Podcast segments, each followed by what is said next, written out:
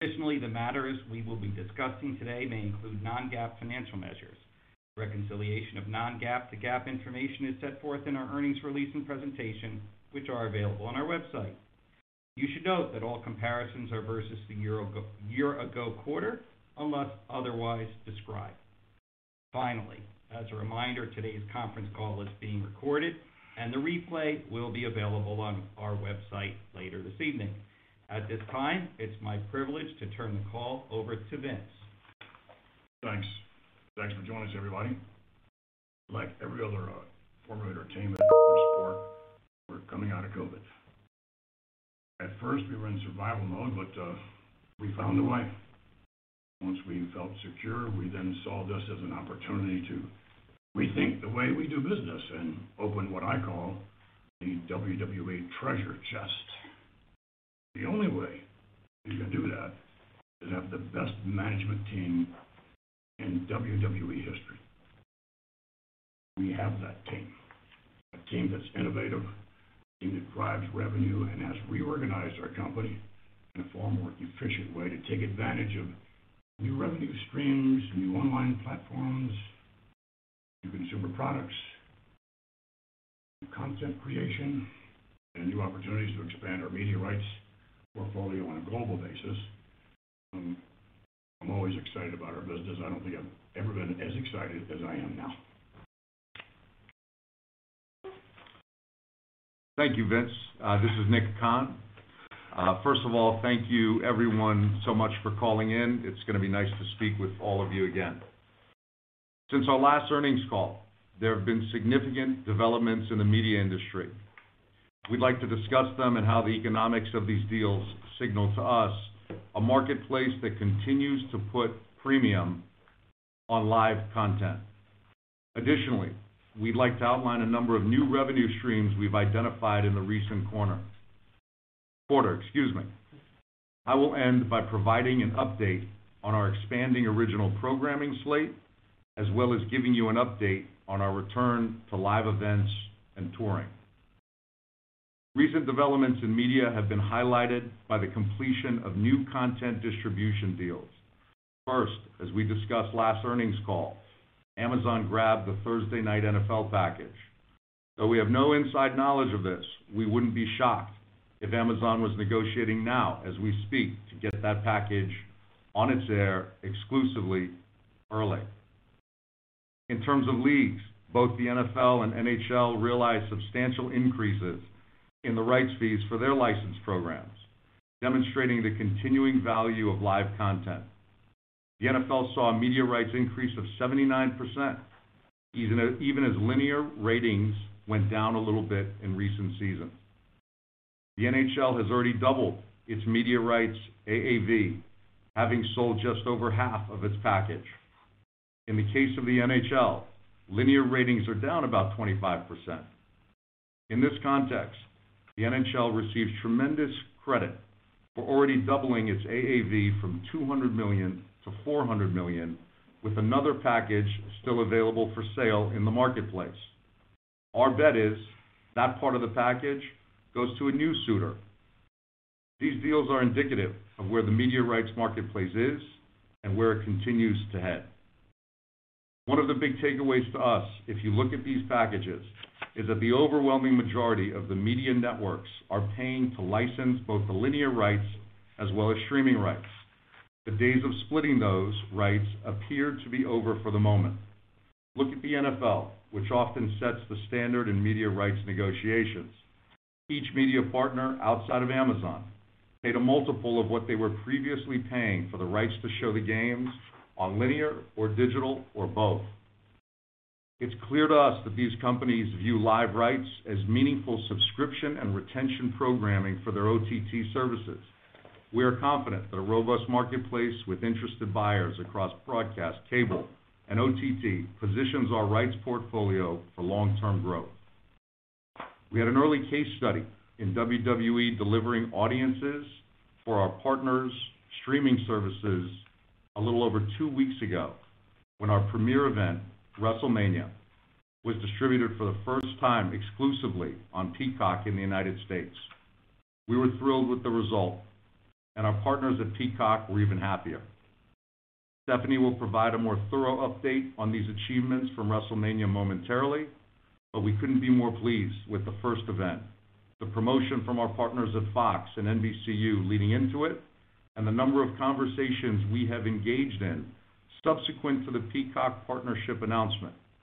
And coming off of the subscriber and viewership success of WrestleMania that was delivered to Peacock, we're excited about possibly replicating the licensing of WWE's network to potential streaming partners in key international territories.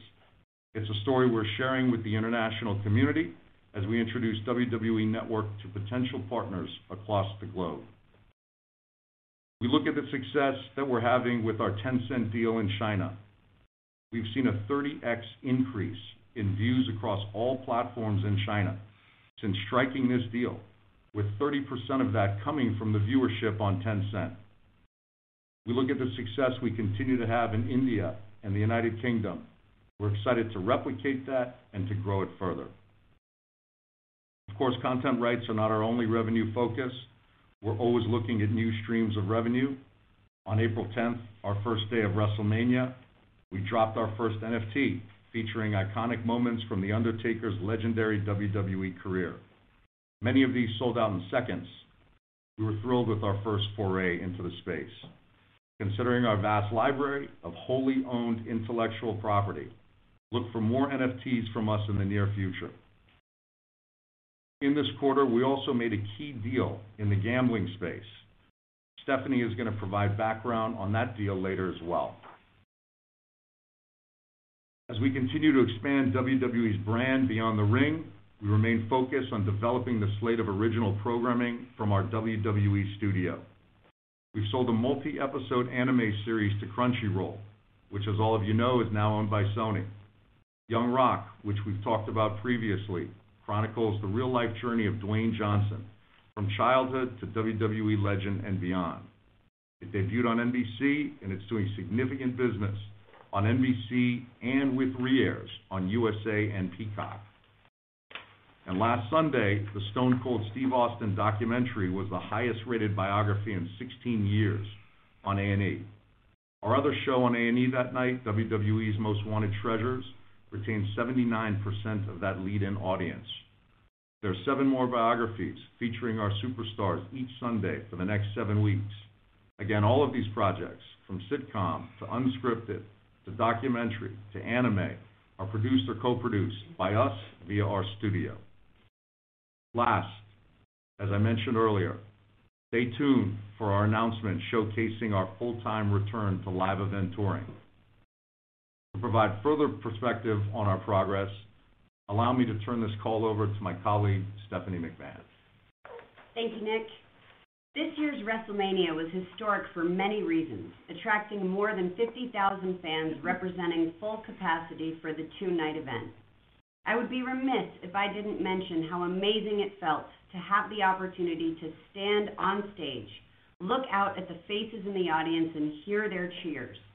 From the superstars next to me, to the people in the crowd, to even maybe my father, Vince McMahon, there wasn't a dry eye as we all celebrated something much bigger than ourselves, the power of belonging.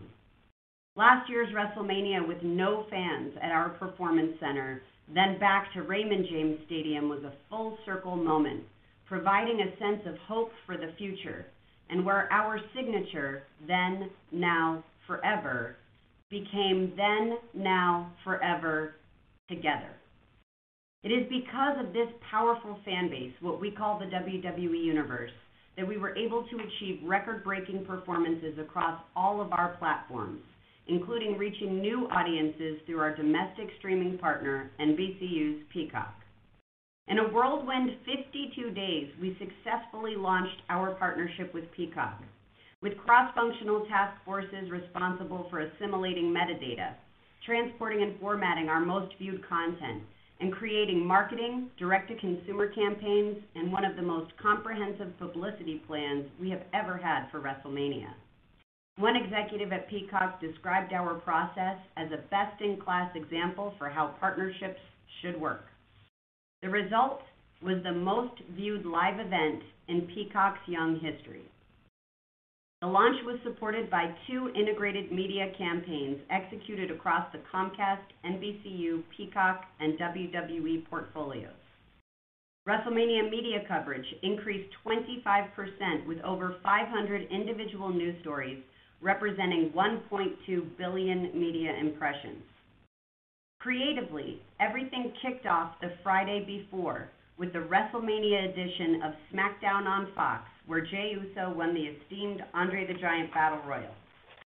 Sasha Banks and Bianca Belair became the first African American female superstars to main event WrestleMania.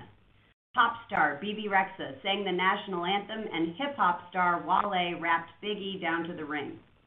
Grammy Award winning artist Bad Bunny and YouTube influencer Logan Paul found themselves getting in on the action inside the ring. Bad Bunny's performance received praise from ESPN, touting it as one of, if not the most impressive showings by a celebrity in the ring.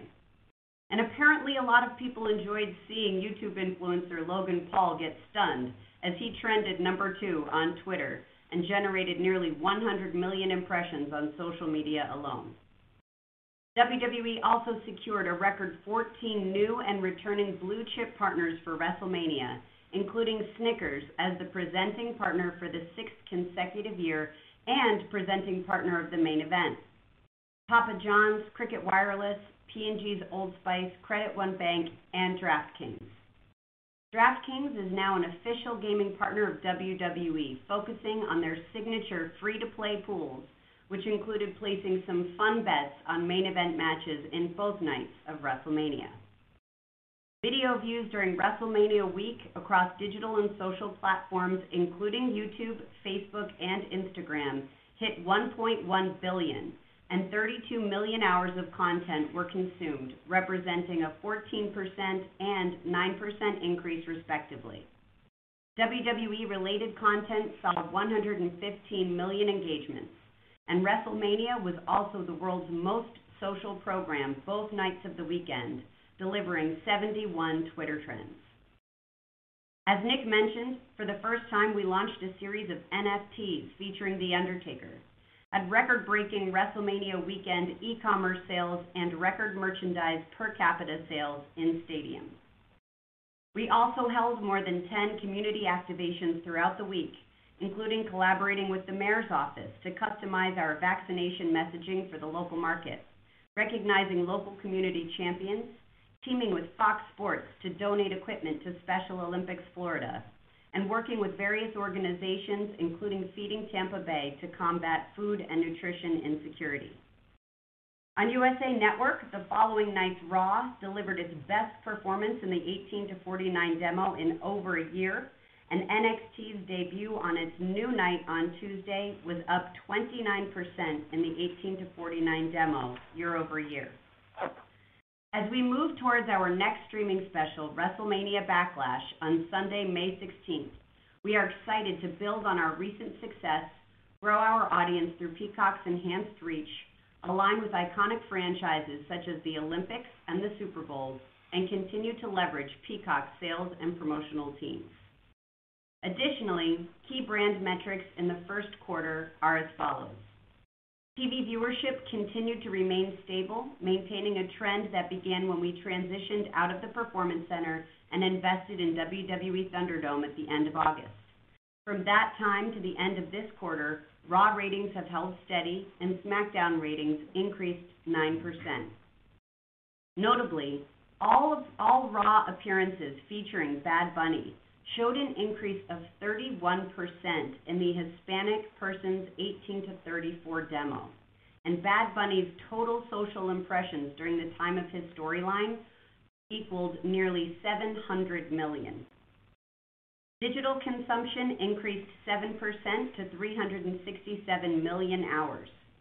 WWE's flagship YouTube channel crossed 75 million subscribers and is now the fourth most viewed YouTube channel in the world. WWE sales and sponsorship revenue increased 19%, excluding the loss of a large-scale international event. As I mentioned on our last call, brands are looking for unique ways to reach their consumers. WWE is perfectly positioned to do just that with the ability to create customized content experiences and utilize WWE superstars that resonate with target audiences. For example, the creation of our digital content series, Grit and Glory, for GM's Chevy Silverado brand, and the creation of a new superstar, the Night Panther, and a first-ever campaign integration across multiple platforms to market the new scent from Old Spice. In our view, WWE is well-positioned to continue to elevate our brand, grow our business, and engage new and existing consumers across all media platforms. And now, I'll turn the call over to our CFO, Kristina Salen. Thank you, Stephanie, and hello to WWE shareholders. As Vince, Nick, and Stephanie highlighted, transitioning WWE Network to Peacock while launching WrestleMania with a live audience of 50,000 fans in attendance is a major accomplishment. I was awed by the flexibility, speed, and sheer brute force of will demonstrated by the WWE team. The innovative and entrepreneurial spirit on display was as strong as I've seen in my 25 plus years prior in the tech industry. Today, I'll discuss WWE's financial performance, which underscores that spirit. As a reminder, all comparisons are versus the year-ago quarter, unless I say otherwise. In the first quarter, WWE continued to manage a challenging environment. Total WWE revenue was $263.5 million, a decline of 9% due to the cancellation of live events, including a large-scale international event and the associated loss of merchandise sales, all due to COVID-19. Despite this decline, adjusted OIBDA grew 9% to $83.9 million, reflecting the upfront recognition related to WWE's licensing agreement and a decline in operating expenses that resulted from the absence of live events. To review the first quarter performance in more detail, let's turn to slide three of the presentation, which shows revenue, operating income, and adjusted OIBDA contribution by segment. Looking at the WWE Media segment, adjusted OIBDA was $107 million, growing 4%, as increased revenue and profit from WWE's licensing agreement with Peacock, as well as increased revenue from the escalation of domestic core content rights fees, more than offset the absence of a large-scale international event. During the quarter, we continued to produce Raw and SmackDown in our state-of-the-art environment, WWE ThunderDome, at Tropicana Field in St. Petersburg, Florida. While our operating results continue to be impacted by the year-over-year increase in production costs associated with bringing nearly 1,000 live virtual fans into our show, surrounded by pyrotechnics, laser displays, and drone cameras, we did achieve some efficiencies quarter-over-quarter. With the April transition of WWE ThunderDome to Yuengling Center in Tampa Bay, we expect this investment will continue through at least the second quarter as it elevates the level of excitement and brings our fans back into the show. Despite a challenging environment, WWE continued to produce a significant amount of content, nearly 650 hours in the quarter, across television, streaming, and social platforms. And as Nick described, we continue to develop our slate of original programming from our WWE studio. Now let's turn to WWE's live event business on slide five of the presentation. Live events adjusted OIBDA was a loss of $4.3 million due to a 97% decline in live event revenue. These declines were due to the loss of ticket revenue resulting from the cancellation of events. As we've said, we are delighted to have entertained ticketed fans and an audience of over 50,000 at WrestleMania a few weeks ago. We look forward to the highly anticipated return of regular ticketed events. However, predicting the pace of that return is challenging, and as of this moment, we do not anticipate staging such events until at least the second half of 2021.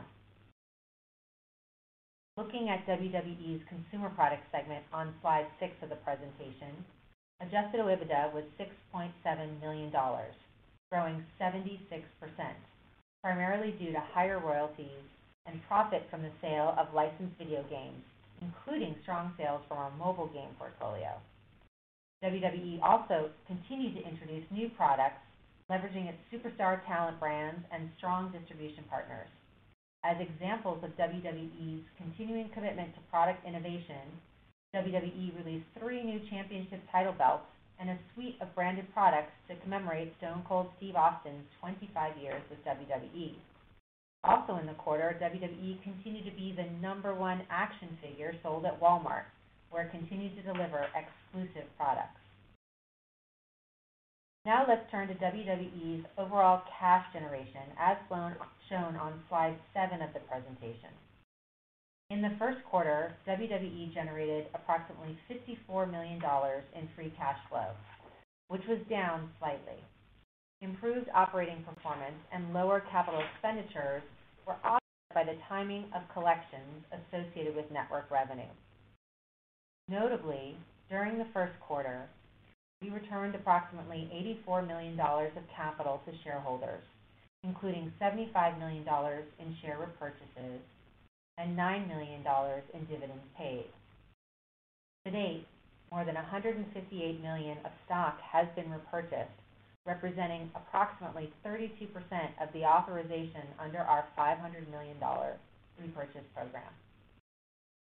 As of March 31st, 2021, WWE held approximately $461 million in cash and short-term investments, which reflected the repayment of the remaining $100 million borrowed under WWE's revolving credit facility. Accordingly, WWE estimates debt capacity under the revolving line of credit of $200 million. And finally, a word on WWE's business outlook. Last quarter, WWE issued guidance for 2021 adjusted OIBDA of $270 million-$305 million.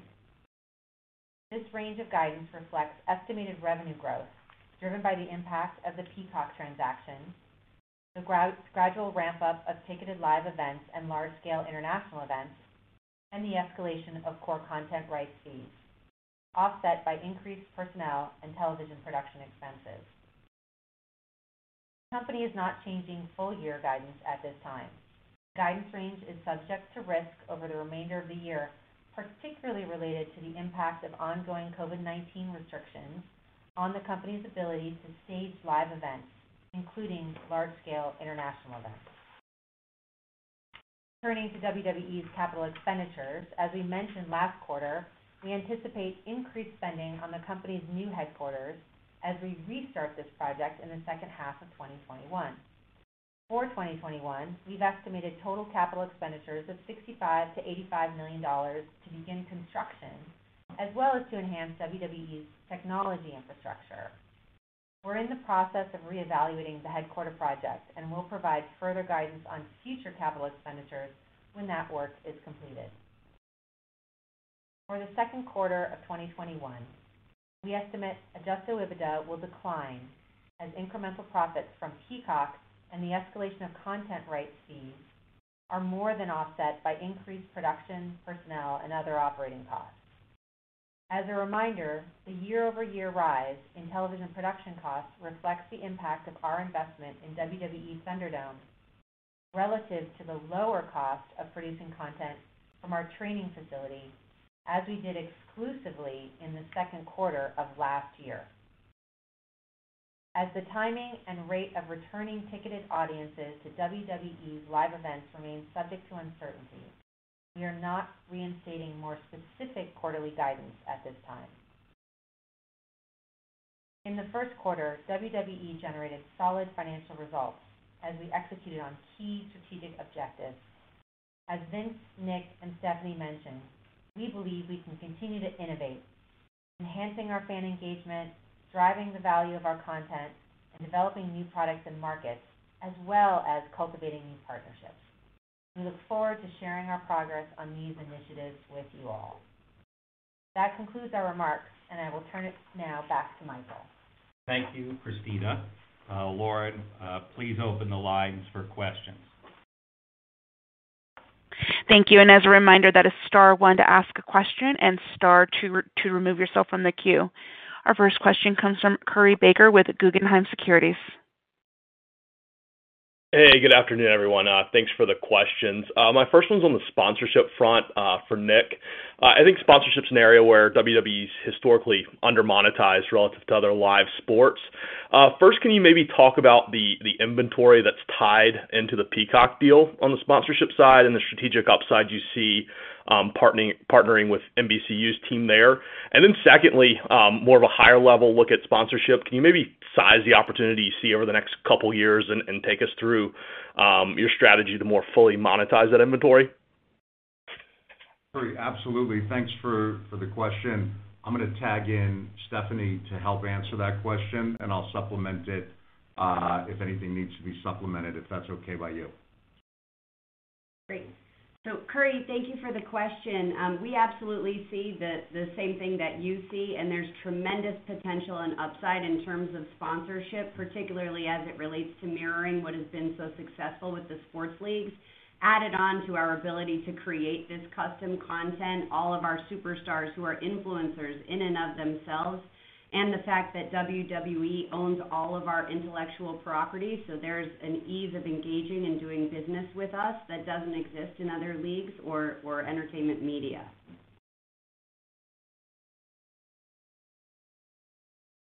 The second part of that, Curry, uh, this is Nick. Uh, As it relates to the relationship with Peacock, we're gonna be selling it with them. So we're getting all of those ducks in a row. uh, Obviously, launching the product on Peacock was the priority.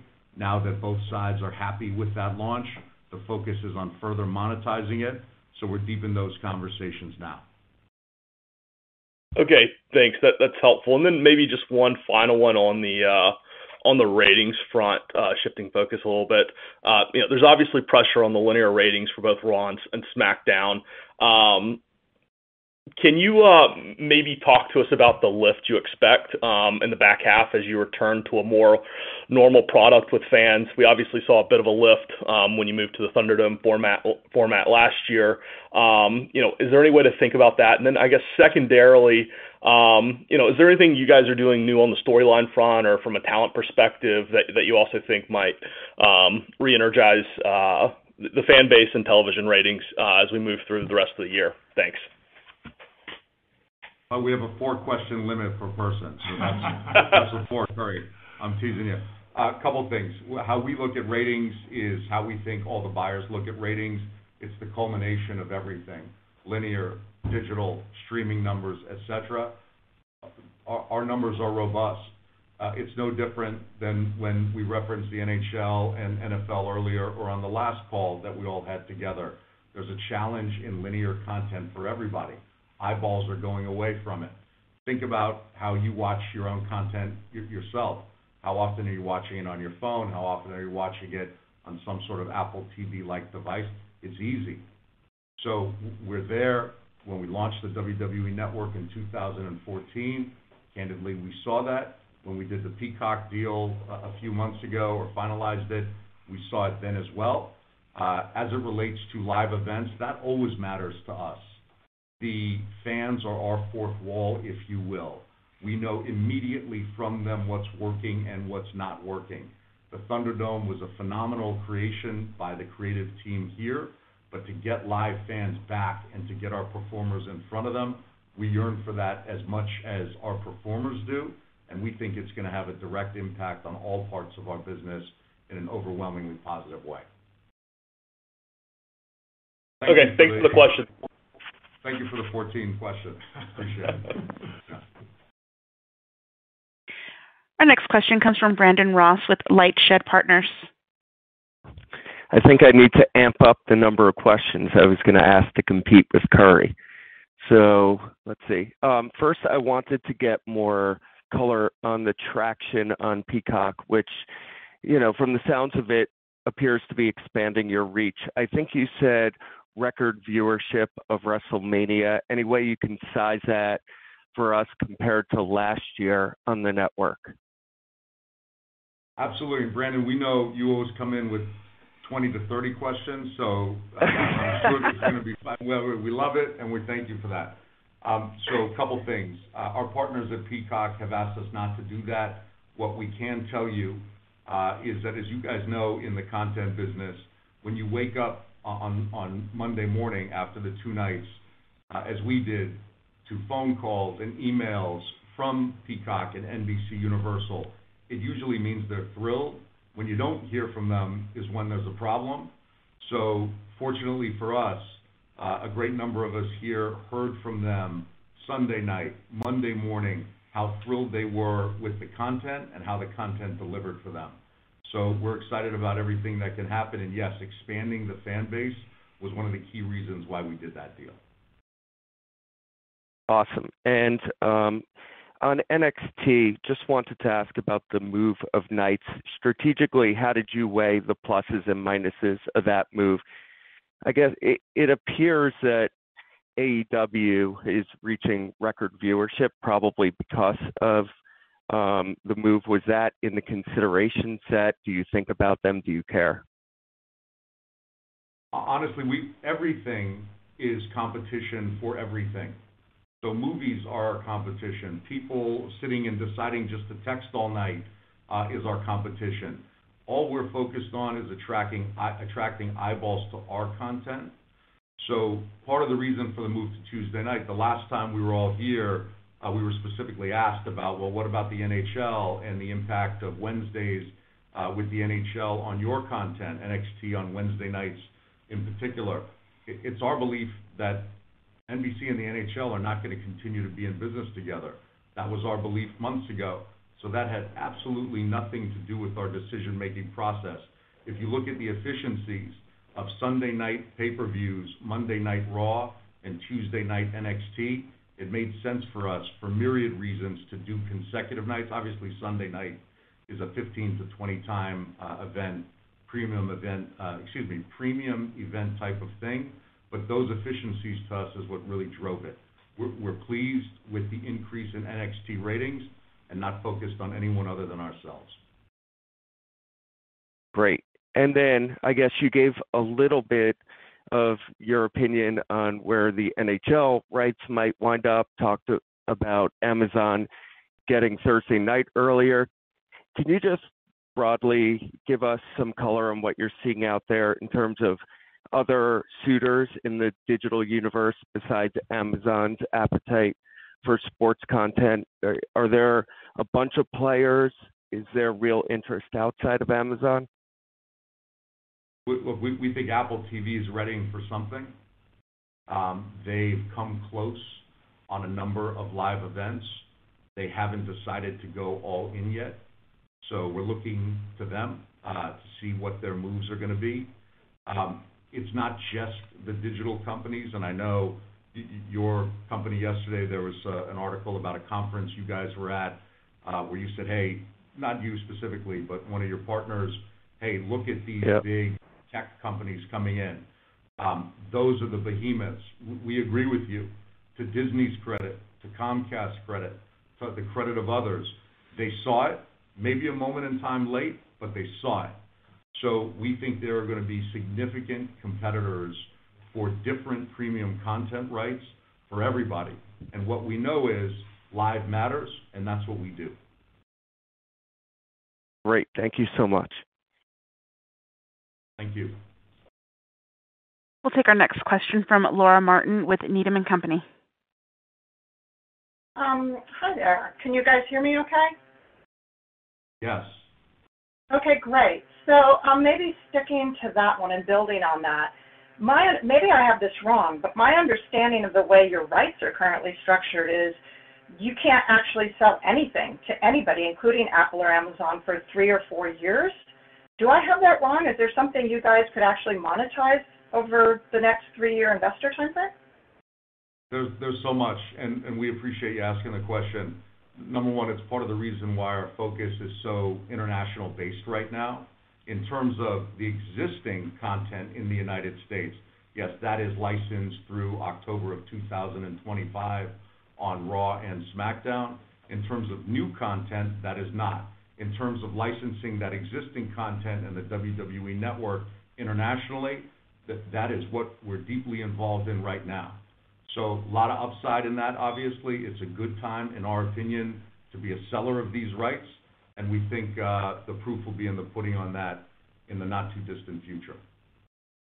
Okay, very helpful. Thank you. And then, Christina, maybe one for you.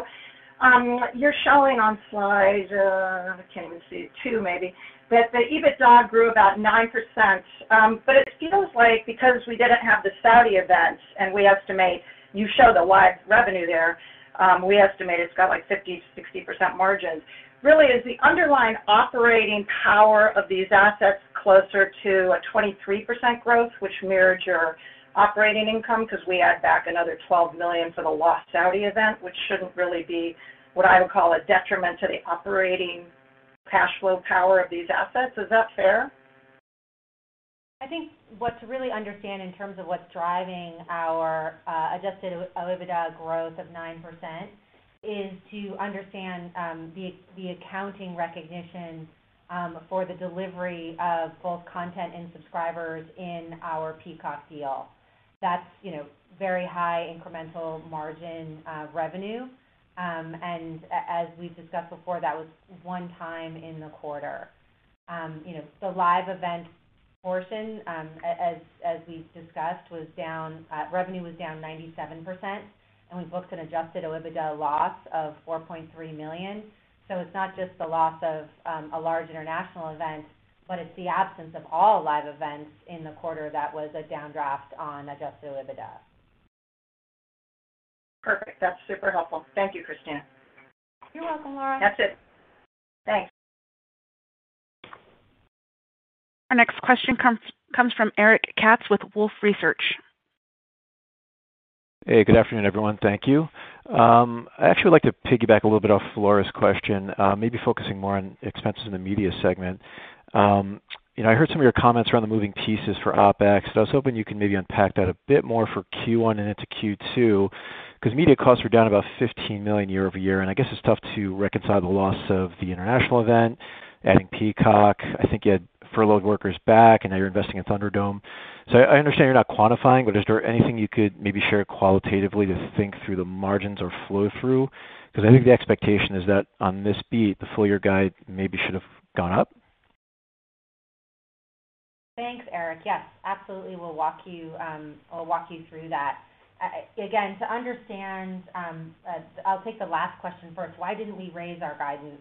It's really because any um, the quarter performance was driven by the accounting for the Peacock transaction, the one-time um, accounting for the delivery of subscribers and the delivery of content.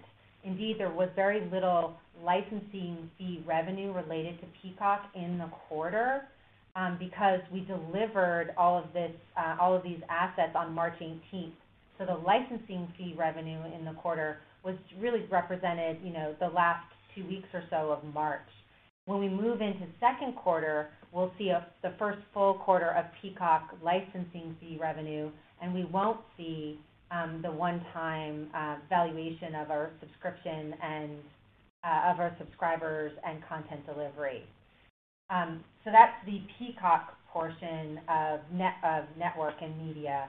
Um, to understand uh, the OpEx, you're absolutely right. What we've highlighted is um, uh, in our guidance is that increases in TV production and personnel are an important thing to consider when forecasting 2021 adjusted OIBDA. Now, year-over-year, in, in the first quarter, production expenses, um, as we discussed, TV production on a per episode basis, um, we discussed last quarter, were up, um, you know, considerably, uh, 30%, year-over-year. What we're really excited about in the second quarter is while they're up, uh, uh, sorry, in the first quarter, while they're up, a year-over-year, quarter-over-quarter, we were able to obtain certain efficiencies, really around our virtual fan technology, um, but also generally around um, operating expenses. And that's just a testament to us constantly learning, constantly innovating. And as we move into the second quarter of this year, we think, again, quarter-over-quarter, per episode TV production costs will be down versus first quarter. But, and this is a big but, Eric, when you think of second quarter of 2021 versus second quarter of 2020, remember for the entirety of last year in the second quarter, we were in our training facility. And the per episode cost of our training facility, and remember, that was, you know, the height of COVID. Um, the per episode costs um, in our training facility were remarkably lower than even steady state pre-COVID levels. So really, second quarter is our toughest comparison from a production, TV production, um, expense perspective. Does that help you draw the story throughout these two quarters, Eric? Uh, yes, it definitely helps. Um, okay.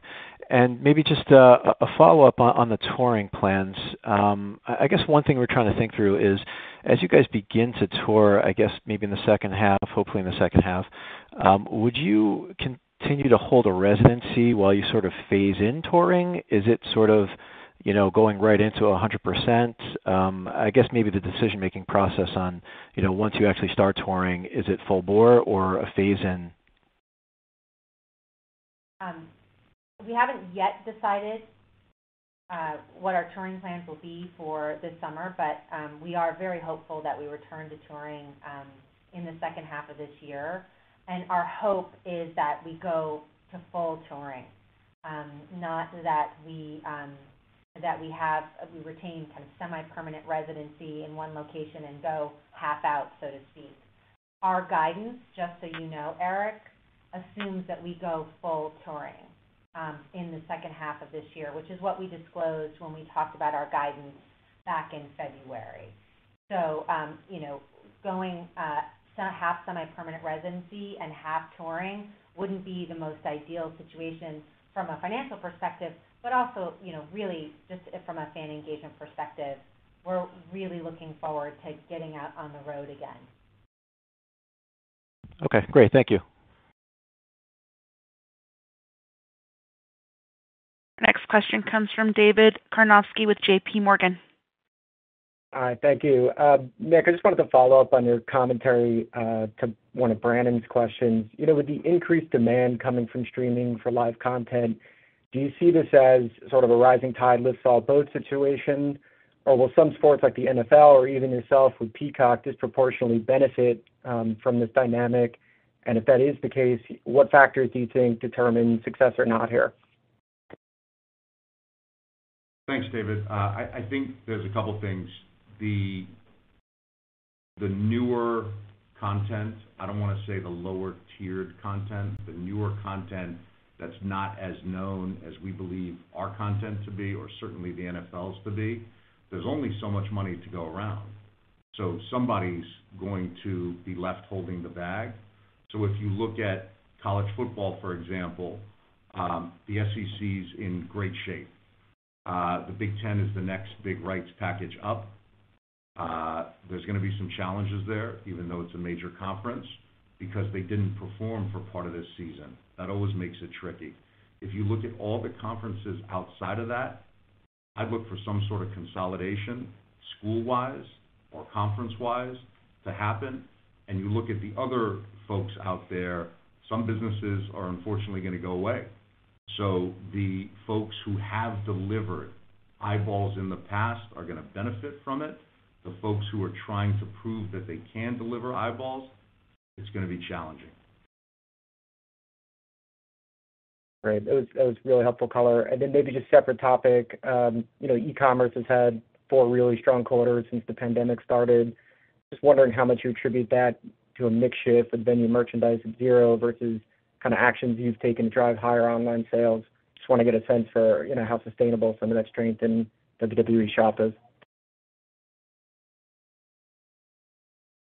Dave. I'll I'll I'll take that question. I think that um, we've made a lot of effort to really take advantage of the trend and bring customers to um, to WWE Shop um, uh, permanently.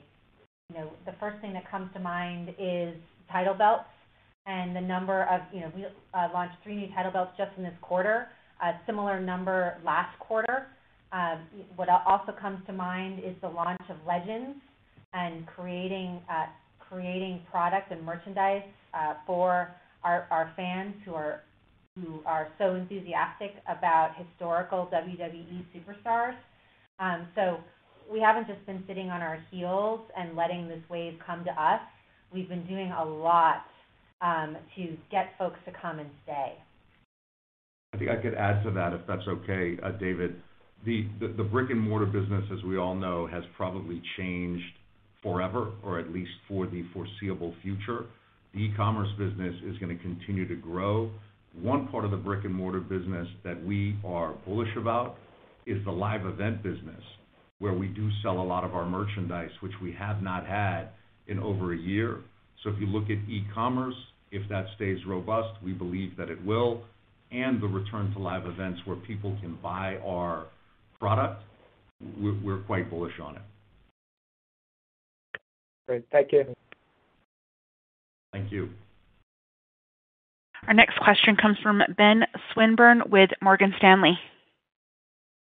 Thanks, um, and congratulations on WrestleMania and executing on that. I'm sure that was a, a tremendous experience to be at, so congrats.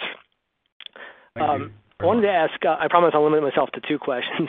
Uh, one, I just wanted to ask Christina on Peacock if, if at this point the, or in the first quarter, um, did we see all the revenue recognition associated with the delivery of, I guess, what we would call one-time assets? Um, is that done, or is there more in Q2? Um, and then I think it was Nick who mentioned NFTs in the prepared remarks. I know this is very early days, but could you just talk about what you think the opportunity is there, how meaningful that might be, and what you guys are doing to try to maximize that right now? I know it's early. The short answer to your first question, Ben, is that yes, it's largely done. We'll recognize some um, one-time content around the delivery of uh, marquee uh, premier shows, like, for example, WrestleMania in the second quarter or SummerSlam um, in uh, the third quarter. But those won't be anything like the size of what we recognized in the first quarter. Ben, I can jump in on the second part of that. First, to your precursor statement on WrestleMania, uh, we remain undefeated against the weather for our outdoor stadiums, minus a 10-minute delay on night one, Saturday this year. Uh, but we were happy to do the event in Tampa and to deliver for our partners down there. Uh, in terms of the NFTs, look, if you look at what Vince set up with WWE years ago, to own all of the intellectual property, to own the overwhelming majority of the character rights. That business is going to be something that we are in long term. So we're excited to get our first one up for WrestleMania. I think our silver tier, there were 100 limited uh, Undertaker cards. Uh, those 100 cards, I believe, sold out in 35 seconds.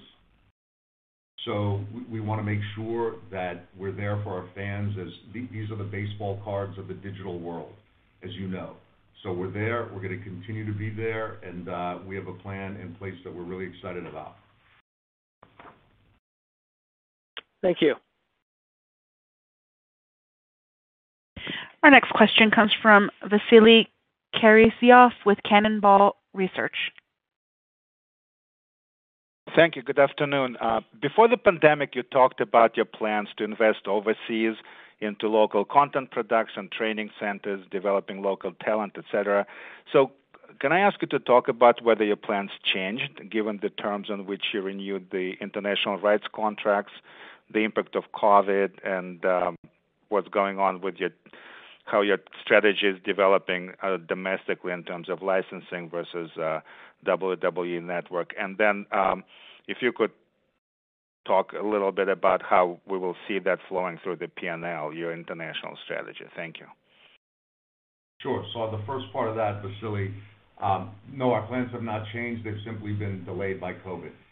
So even during COVID, what we did with our partners, and we discussed this the last uh, earnings call, we did a show for our partner, Sony, uh, in India, featuring up-and-coming Indian talent against some of our current superstars. Uh, that product, uh, which we called Superstar Spectacular, delivered a 5x rating compared to our normal high ratings in India.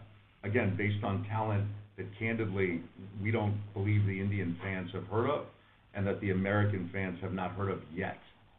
So we were thrilled to be able to pull that off. We did that one in Florida. As you know, very, very difficult with international travel right now. Very difficult to go do international builds right now in terms of performance centers. It's all still part of the plan, but like many things, just uh, paused by COVID, and hopefully we're all out of it soon. Certainly seems like it's heading that way. And to answer the modeling question, I think we're really fortunate in that um, we're international without even trying. And I, of course, I mean that sarcastically. There's so much effort going around, but it doesn't require a significant amount of CapEx or OpEx to take advantage of the global reach of WWE's brand. Um, and indeed, the the demand for a global brand like WWE is so strong that we launch with partners. We Nick referenced our partner in India. We have partnership in the U.K. And so we we look around the world for those partners to help us um, uh, deepen our relationship in specific regions and countries and and also eh, help us co-invest smartly in, in local content, local talent, and local opportunities. Thank you very much. Our next question comes from David Beckel with Berenberg Capital Markets.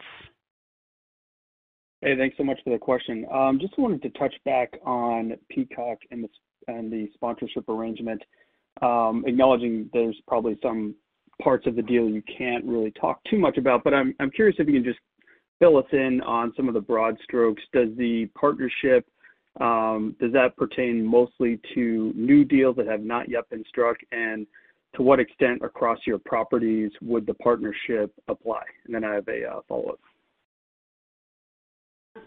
Certainly. I'll take that, David. Um, this is Stephanie. So, it, in terms of sponsorship working with Peacock, basically anything that you'll see that'll air on Peacock in terms of sponsorship, we are working with them.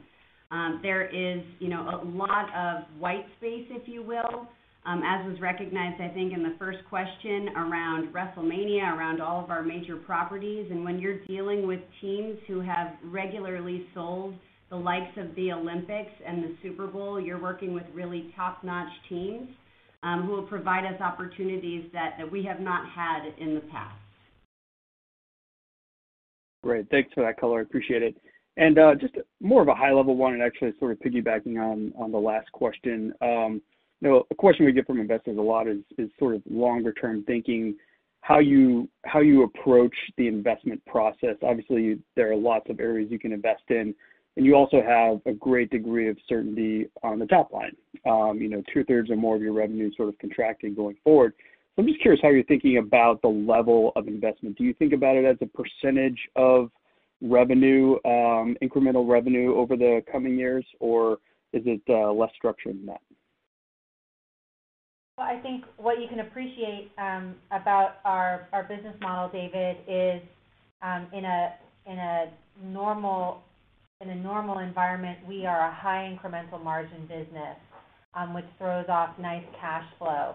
And As we've discussed, all of these wonderful um, innovations just in the quarter, whether it was NFTs, the deal with DraftKings, um, the Peacock integration, none of it required any significant amount of OpEx or CapEx on our part.